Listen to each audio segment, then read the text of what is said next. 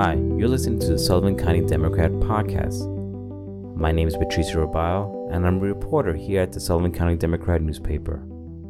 Today is August 4th, 2020, and you're listening to episode 50. Before we start the news, I just want to say thank you to everyone who's listened and who has subscribed to our podcast. And now, here are the headlines. Care Center employees fight for their jobs. Story by Isabel Braverman. As reported in the Democrat last week, a resolution came before the Sullivan County Legislature at a special meeting on Thursday to enact layoffs of 20 positions at the care center at Sunset Lake. The resolution was ultimately defeated by a 5 to 4 vote.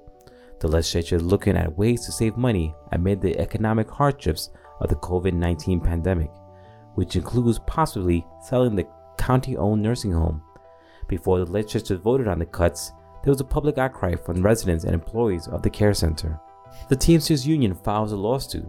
Story by Isabel Braverman. A representative from the Teamsters Local 445 said they are filing a lawsuit against the Sullivan County for the process in which the county is pursuing the sale of the care center at Sunset Lake. The union represents over 100 of the employees at the care center. County Director of Communications Dan Hust said that as of press time yesterday, the county had not received a notice of the lawsuit and could therefore not comment.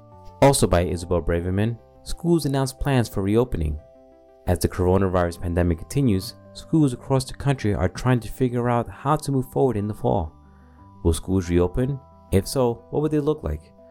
New York State issued guidance on July 13, and schools were expected to turn in their plans for reopening to the state last Friday. A few local schools have announced their plans that included when students will be in the physical building, transportation, and more. And speaking about reopening, the story by Matt Shortall focuses on the Resorts World and how they unveiled new health and safety plans. Resorts World Catskill recently spent over $1 million on new health and safety measures, but that might not be enough as the concerns over the COVID 19 pandemic persists more than five months after the first positive case was recorded in New York. During a conference call with reporters on Thursday, Governor Cuomo defended his decision to keep casinos closed for the time being. Cuomo said, It's an issue of density, the likelihood of a compliance the essential nature of the business. People need food, people need clothes, people need home goods.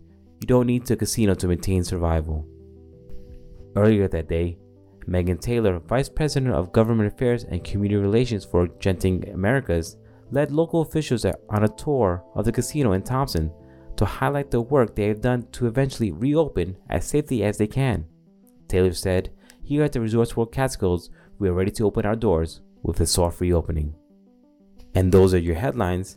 Make sure to pick up the new newspaper at newsstands everywhere. Or check us out online at scdemocratonline.com or call our office at 845 887 5200 and ask for a subscription. You can follow us on social media. We're on Facebook, Twitter, and Instagram.